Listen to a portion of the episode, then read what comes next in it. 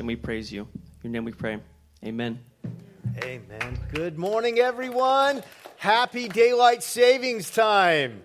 Happy, happy. Thrilled to be with you this morning. I'm grateful this morning. Who's feeling just thankful this morning? Anybody? Just grateful for God's generosity, for great friends, for winter, almost spring Yes, it's been for Californians, if it gets in the 50s, it is unbearably cold. How do we survive this? I am super grateful to be here this morning. We are starting a new series, Building a Life Worth Living. And today's focus is setting a miracle in motion. Not necessarily a violation of physics, but maybe setting a miracle in motion, how do we actually experience this? And personally, when it comes to God doing a work in my life or my work, I can easily fall into scarcity thinking like this uh, I'll never find a worship leader with a gifted voice and, most importantly, great character. They're not out there, they don't exist. Anybody, amen, brother? Yeah, praise Jesus. I'll never find a youth pastor who has leadership gifts, communication gifts, and most importantly, has a heart after God. They don't exist. Yes, he does. I'll, how about you in this kind of thinking? I'll never get healthy. It's not possible. My DNA says I will be unhealthy the rest of my life. Anyone think like that? Hey, here's the good news. I think all the Girl Scout cookies in this region have finally been distributed. God. Right. This kind of thinking. We'll never get, we'll never make enough money. We'll never be able, we'll never get a job. I'll never get promoted. It's scarcity thinking. It's, you know what, I'll, I'll never be able to get over this hump. I'm stuck. It's scarcity thinking. And what I want to show you this morning is how you personally can experience setting a miracle in motion, not just for you personally, but for your family, your extended family. And here's what I believe you might just be a phone call away, a phone call of, hey, will you forgive me? A phone call of, hey, can we have lunch? You might be a lunch conversation away from really moving the ball forward in your life. And so this morning, I want to show you an example, I think, in our region of someone who had scarcity thinking and yet trusted in his father, his dad, who practiced abundance thinking, and it resulted in a restaurant chain that you're very familiar with. But I want you to hear this story and see its application in your own family. I learned about generosity. So I was in Japan, and my dad was a pastor, a very poor pastor. And uh, I wanted to come to the United States, so I did a newspaper route, saved up money, and ended up paying for my parents and my brother sister to move over here. As soon as we got here, we found a church who needed a Japanese speaking pastor. That was a miracle. So we got a green card right away. The only problem was only three speak, Japanese speaking congregation. So they only paid him $450 a month. But meanwhile, my dad had a dream and God, he's, he shared with us one day, God gave me a vision that we're opening a restaurant together. And the only problem was I didn't speak English. I was only 17. My dad neither. And we didn't know how to run the business. We had no business concept, business plan. And to find out he's the worst chef you ever meet in your life. Is that awesome? And he didn't know how to run the business. And then we didn't know how to do the bookkeeping. So within six months, we lost all our money, bank cut us off, everything was COD, cash on delivery. And finally, when I was 19 to 21, we had the hardest time. I was like 30 pounds lighter. We, I had an ulcer. I was stressed out every day because we couldn't buy any fish for a while. We're the only sushi bar in the whole world. No fish. and people laugh about it. It was a very frustrating time for me. And he said two things do your best and God do the rest okay, I'm to blame upstairs. I'm to do my best. And meanwhile, my dad said, I'm raising my tithing again. I said, Dad, how much is it? He was getting $450 a month. Now he's giving more than $500. I said, Dad, that's not 10%. That's more than 100%. but my dad said, I'm going to deal with God. Have faith. And He will do something amazing. Just keep digging deeper. Deeper the foundation. God build something amazing upon. I say, okay, I see His, you know, living faith. I was moved by it. I say, okay, I'm with you. Let's do it. So after that, next doors start closing, so we start expanding, and we start having thousand customers, and now we use 52 tons of seafood every month, and we have 800 Mikuni teammates. God amazing thing, more than we could ever imagine. So I now I see His faith. I'm going to follow him. I'm going to give as much as I can. I'm going to make a deal with God so he can bless even more. Isn't that awesome? So you're familiar with the Mikuni restaurants? Yeah, to my amen on sushi. To my knowledge, they're like 10 plus restaurants now. You heard it at that time, 830 employees, all because really of this dad who had a vision and the faith to dig deeper. And this morning, I want to talk to you about abundance thinking versus scarcity thinking. And I get the scarcity thinking. I'll share a little bit with you, but the abundance thinking will really transform, I think, potentially your view on life's challenges. Are you ready to look at this?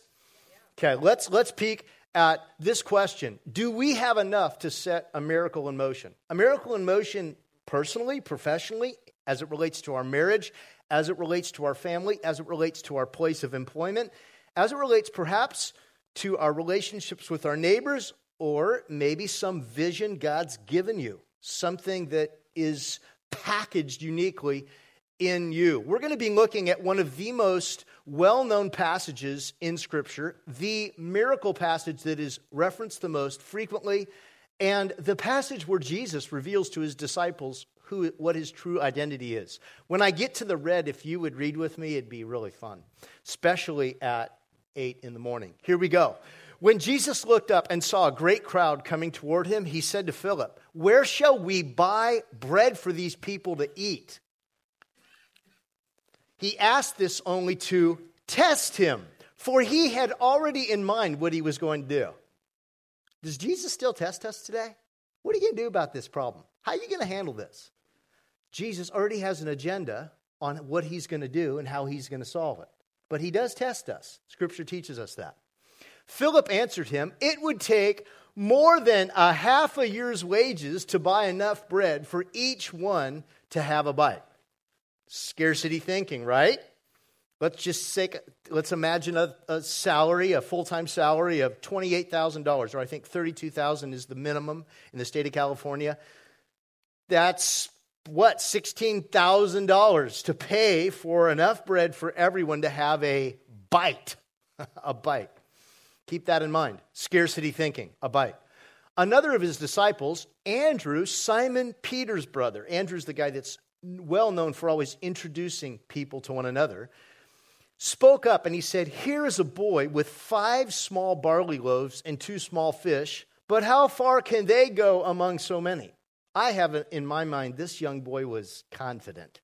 He was confident. He had his incredible Hulk metal old school lunchbox with a, with a little thermal, with a little thermostat, a little thermal. He was prepared. But here's the deal he really revealed himself here. It was, it was a little humiliating.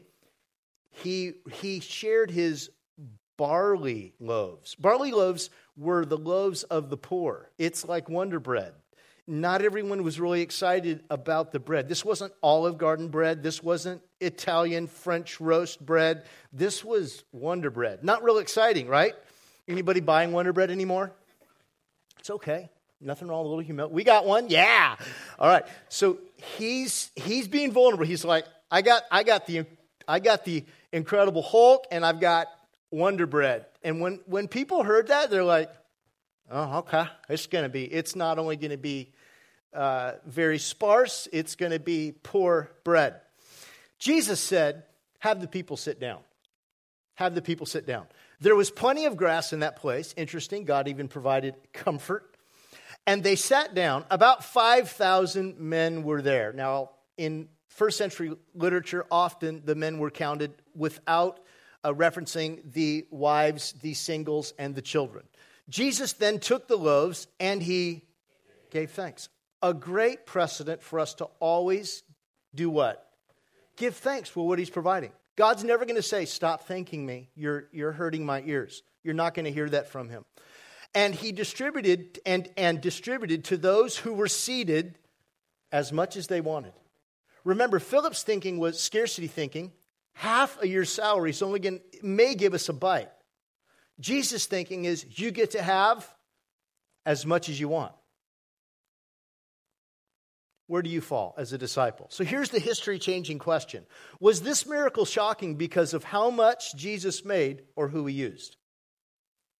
What makes this shocking? How much, so these are a few he made to, to feed so many, or who he used. So these are a few, four life lessons, rather three, from a boy with two barley loaves. What do we learn? Firstly, this God has prepared you to be his partner. God has prepared you to be his partner. He already had in mind what he was going to do. Here's a boy, Philip said. Here's a boy. Here's the key. When this boy that lunch, he had no idea how big the plans of God were for his life. In the same way, what you consider nothing, God may consider something that can change everything. The lie in our mind is this idea that God can't use me. It's a lie. God can't use me. The truth is, God already has given me the resources I need. He's given me the resources I need. It's amazing how God can be so generous with us and catch us off guard. One of our brothers this morning gave me permission to share the story. He, he, he's one of our valued volunteers at Adventure who puts in a lot of time to help us. And he came to me and he said, Hey, I've, I've just kind of at the end, I've got, I've got some plumbing that's down. I have some dental work that needs to be done. He went on and on. Like, this is rough. I'm just like, oh.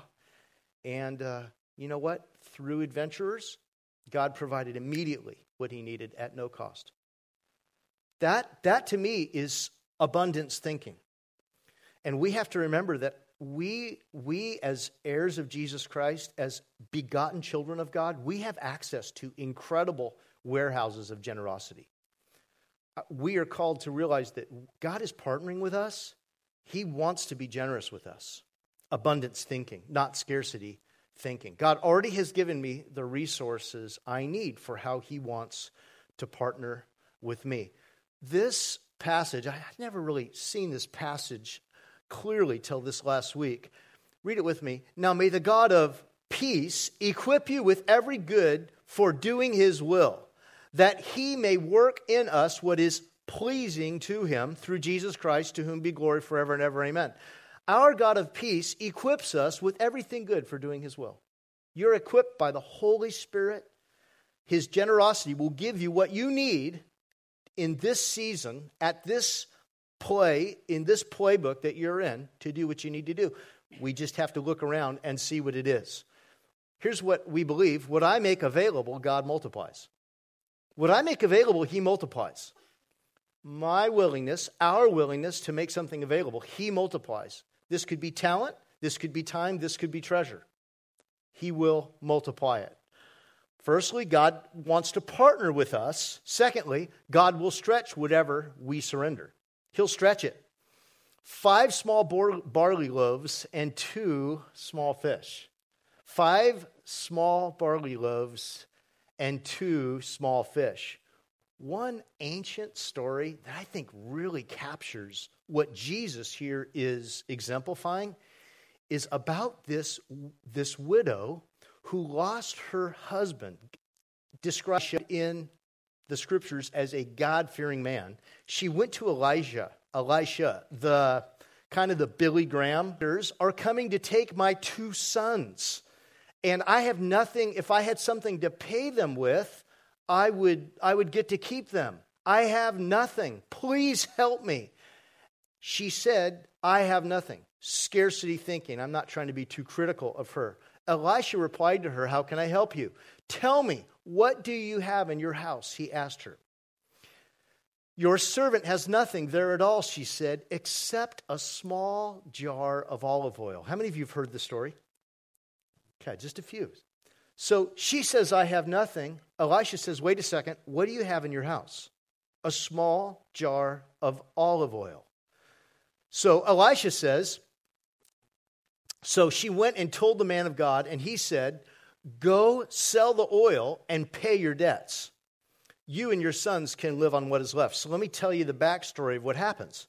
Elisha tells her, Go take the olive oil you have and go into all your neighborhood and ask your neighbors for empty jars that evidently were of no value or, or could be available. And they went to all their neighbors and asked for empty jars.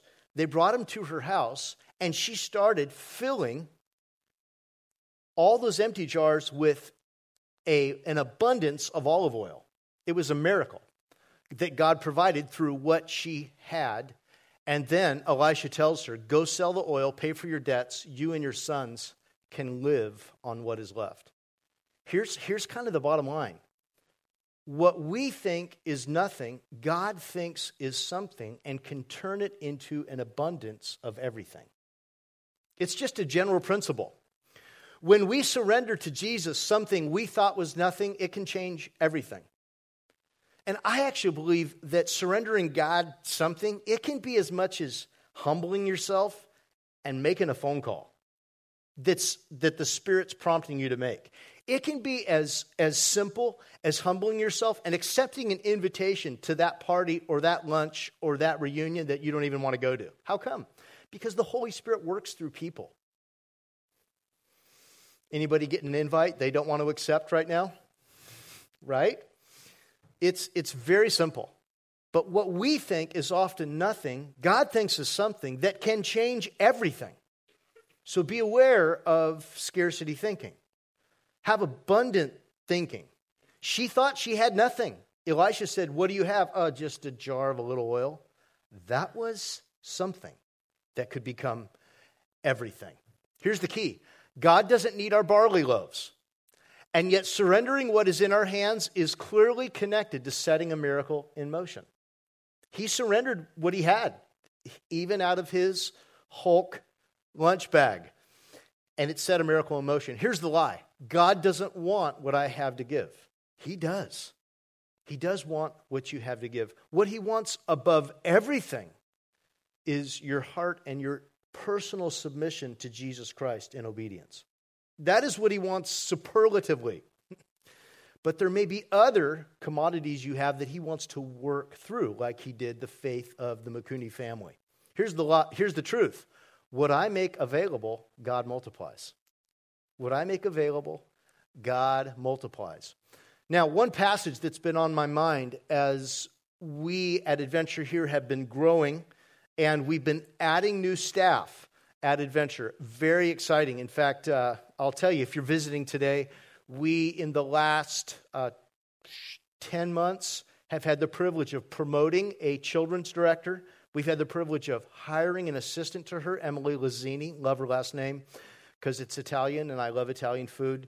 Uh, we got to hire Zach Fox, who graduated from Hope University, uh, Hope International University, great, just huge, huge uh, hire for us. We got, and we'll show you something they did last weekend that was epic. And we recently got to hire Brian Jokes, who got married two weekends ago. We're just thrilled. We'll have Andrea here next service, I hope, and uh, just so proud of him. Honestly, not his voice, it's his character. We just are thrilled for. But here's the deal we, have gone, we've gone forward with these hires. These are under budget. We've been 10% under budget in spending so far this year. But now we're bringing on college graduates. And I don't know about you, but if my kids were going to a work for a church, I would want them to take care of my kids. In fact, I have one kid that's at, that is working for a church, and I want them to take care of them, right? Right? So what I'm, what I'm wanting to do is challenge you to start thinking about uh, letting God multiply the something that you have that you might think is nothing. All right? So that's where we're headed today. So here's the verse that's been on my mind, because I think even Californians, especially, we could have scarcity thinking easily, okay? And here's what Paul writes He says, Command those who are rich in this present world not to be arrogant, nor put their hope in wealth. Is everyone with me? Okay, I know it's early. I know it's not even nine o'clock yet. Which is so uncertain, but to put their hope in God, who richly provides us with everything for our enjoyment. God's not a killjoy at all. I love that about him. Command them to do good, to be rich in good deeds, and to be generous and willing to share. In this way, they will lay up treasures for themselves as a firm foundation for the coming age, so that they may take hold of the life that is truly life. Isn't that awesome? That what we make, what we surrender to God, that we might think is that we will be rewarded for it in heaven. Now, I just look forward to being in heaven, but to be honest with you, I'd like at least a decent duplex. You know, I don't want to be coveting my neighbor because he got a big old, you know, beach house. So, so that means I want to be generous in this life so that he can use me and so that I have true life. My hope is not in wealth, but it's in the God who provides me everything that I can enjoy. So, what we have done, and if you came, when you came in this morning, you should have received this envelope. If you did, take it out. And if you didn't, on your way out, grab one. But on this envelope, we have a adventurers. There are six qualities that really describe our DNA here. We did a retreat two and a half years ago, and we explored what are the six qualities that makes an adventurer an adventurer. And here's what they are they pray constantly, they give generously, they love unconditionally, they follow willingly, they share regularly, and they serve passionately. That's, that's why we're here today. We are here today because adventurers have been practicing those participles for a long time. Actually, actually those adverbs for a long time. It, that's why we're enjoying the good life here at Adventure. And one of those marks that I simply want to bring to you is adventurers have always given generously.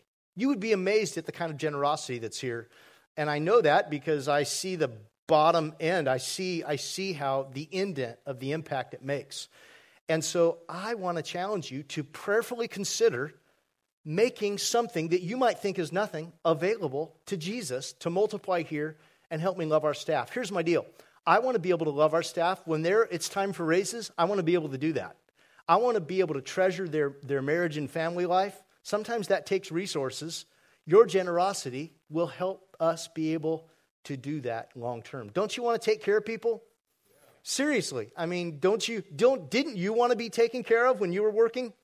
Right. So, what I want you to prayerfully consider is if you'll turn the envelope over on the back, I provide you several line items on a way for you to start giving generously. And I would ask you to, uh, you can use a check, you can pay cash. I would ask you to perhaps get online and make your giving systematic, make it regular. And some of you might be thinking, hey, I don't have anything to give. What, what, kind of, what kind of thinking is that? Scarcity thinking.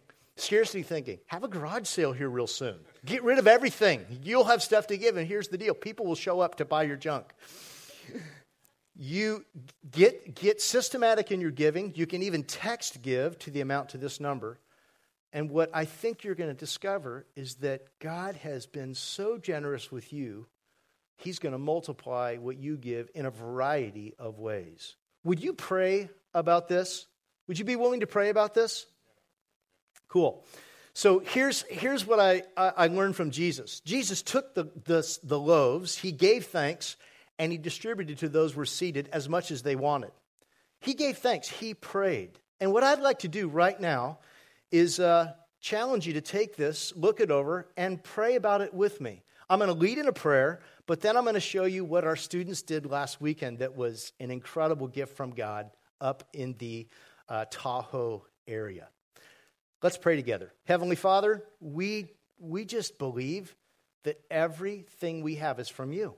Your generosity by providing employment, by providing us family, a place to live, uh, neighbors, safety, it's all from your hand. Help us have abundance thinking and show us what we think is nothing can actually become something that can help us love our staff and love our church. Jesus, what is the something that you've given me that, if surrendered, will set into motion a miracle? In Jesus' name, amen. As you prayerfully consider this, I just want you to see what happened last weekend when God opened the skies for a moment and gave our students a chance to go up to the mountains. I'm super proud, aren't you? I'm so grateful. It, the way the students and the adults worked together on Friday a couple weeks ago, praying, asking for direction, listening, and you remember how much snow got dumped. They just got a window and they seized it, and it was safe, and four or five feet of snow. Does that sound fun or what? Well, that's the kind of, that's how God is multiplying what our student ministry is doing. And so that's why we're praying about doing something more for them and for our children's ministry. So, point number three is God will do the hard work if you do the humble work. He asks us simply to humble ourselves and serve. Jesus said, uh, The Son of Man didn't come to be served, but to serve and give his life as a ransom for many. Service is what we do, uh, we are servants. And so Jesus said, Have the people sit down. Jesus then took the loaves, he gave thanks, and he distributed to those who were seated as much as they wanted. Jesus said this also. He said, I am the bread of life. Whoever comes to me will never go hungry, and whoever believes in me will never grow thirsty. I told you earlier that in this passage, Jesus reveals himself. And here's the deal He reveals himself as the source, as the mediator between God and man. The, the, the Apostle Paul, Jesus' most prolific evangelist of the first century, the Billy Graham of the first century, said it this way God has identified one person as mediator between God and man, Jesus Christ. Jesus is the focus of our relationship with God. He is the one for us to know. Maybe you've never made a decision to fully trust in Jesus. Maybe you make it today. You become a Christian, a Christian, a Christ follower. That's what it means. The key here is Jesus does the heavy lifting of multiplication. It's our job to invite others to sit, to pass along the blessing, to clean up the mess afterwards. This morning I was thinking about many of the volunteers at Adventure who serve passionately. You can check, that's one of our marks. We have adventurers here that work 40, 50, 60 hour work jobs and just want to pause and say, Thank you, and 15, 20 hours a week. No kidding. And I just want to pause and say, Thank you. You're amazing. You're amazing. Give God all the credit for giving them the energy to do what they do. Now, right now, we're also in a season of praying for our neighbors. How many of you remember our Bless series in January? Okay. More of you just raise your hands and lie to me. Okay. Bless. Begin each day with prayer. Listen to, your, listen to your neighbors, eat together, serve your neighbors, share your hope story. We hope that in the last two months you've been praying for your neighbors. Remember that series? How do we become a neighbor to the people that live closest to us? And I hope you've accepted that challenge and are, are prayerfully trying to love your neighbors because Easter is coming in just a few weeks and we're very excited about it. Lord willing, we're going to we're going to have a lot of Krispy Kreme donuts here. We're going to have, Lord willing, um, some uh, a, a photo booth. We're going to have some fun moments for families, but most importantly, we're going to share that Jesus is our hope. That hope is real and uh, we're going to have a lot of baptisms on that Sunday. It's going to be an exciting Sunday with three services, and we've provided you invitations inside of your programs. Take these and stick them in your pocket. Put them in your pocket now because you won't remember them later. Just grab them, put them in your pocket because you're going to get a chance to invite someone that the Holy Spirit's saying, Hey, this person's ready. You invite them. You do the humble work. You do the humble work of inviting others, of passing out to others and you'll we'll watch what Jesus is going to do. It's going to be fun. Okay, here's the key. Jesus does the heavy lifting of multiplication. The lie is this that the pressure's on me to change where I work, to change my family. The pressure's on me to change. No, uh, no, that's not true. As I serve, God will move and He'll do the transformation by the power of His Holy Spirit and the grace of God. He'll do it. You just got to serve and let Him do it through you by grace alone. Here's, where, here's a couple final thoughts. Number one, you were made for miracles. Because the same spirit that raised Jesus from the dead lives in you. Don't ever say you can't change. That's a lie. Don't ever say someone else can't change. That's a double lie. What you're really saying is you don't believe in the power of the resurrection because that same power lives in us. Might not feel like it this morning, but it does. Secondly, every life comes to a moment that requires miracle bread from God. Jesus is that miracle bread. He is that manna that was distributed by Moses. Here's where we've been God has prepared you to be his partner. Jesus said, The work I do is the work that the Father has invited me to do. The Father is always inviting you to work. You just got to accept his invitation. Secondly, God will stretch whatever you surrender. What, what I surrender, what I supply, God will multiply. Thirdly, God will do the hard work if you do the humble work. He does want us to humble ourselves in his sight, and he'll lift us up. Let's pray together. Heavenly Father, would you, would you show us how you want to partner with us?